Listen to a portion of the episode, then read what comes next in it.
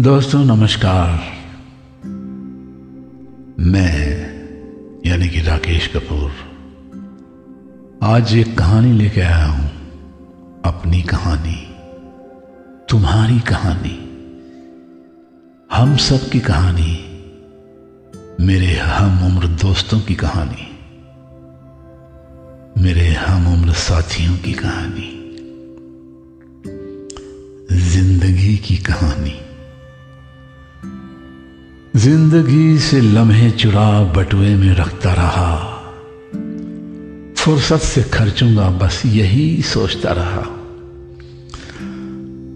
उधड़ती रही जेब, करता रहा तुरपाई। फिसलती रही खुशियाँ, करता रहा भरपाई।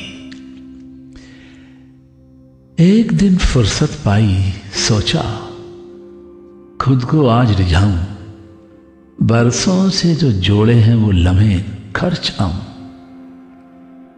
खोला बटुआ, है? लम्हे ना थे जाने कहाँ रीत गए? मैंने तो खर्चे नहीं, जाने कैसे बीत गए?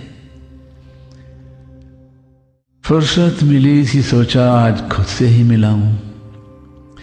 आईने में जो देखा तो पहचान ही ना पाऊँ। ध्यान से देखा, बालों पे चांदी सा चढ़ा था।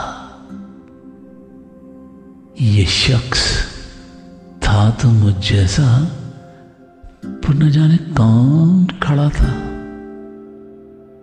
पर न जाने कौन खड़ा था। यही सोचते हैं ना यही है हमारी कहानी। यही है मेरी और आपकी कहानी, मेरे दोस्तों। धन्यवाद सुनने के लिए आपका दोस्त राकेश कपूर।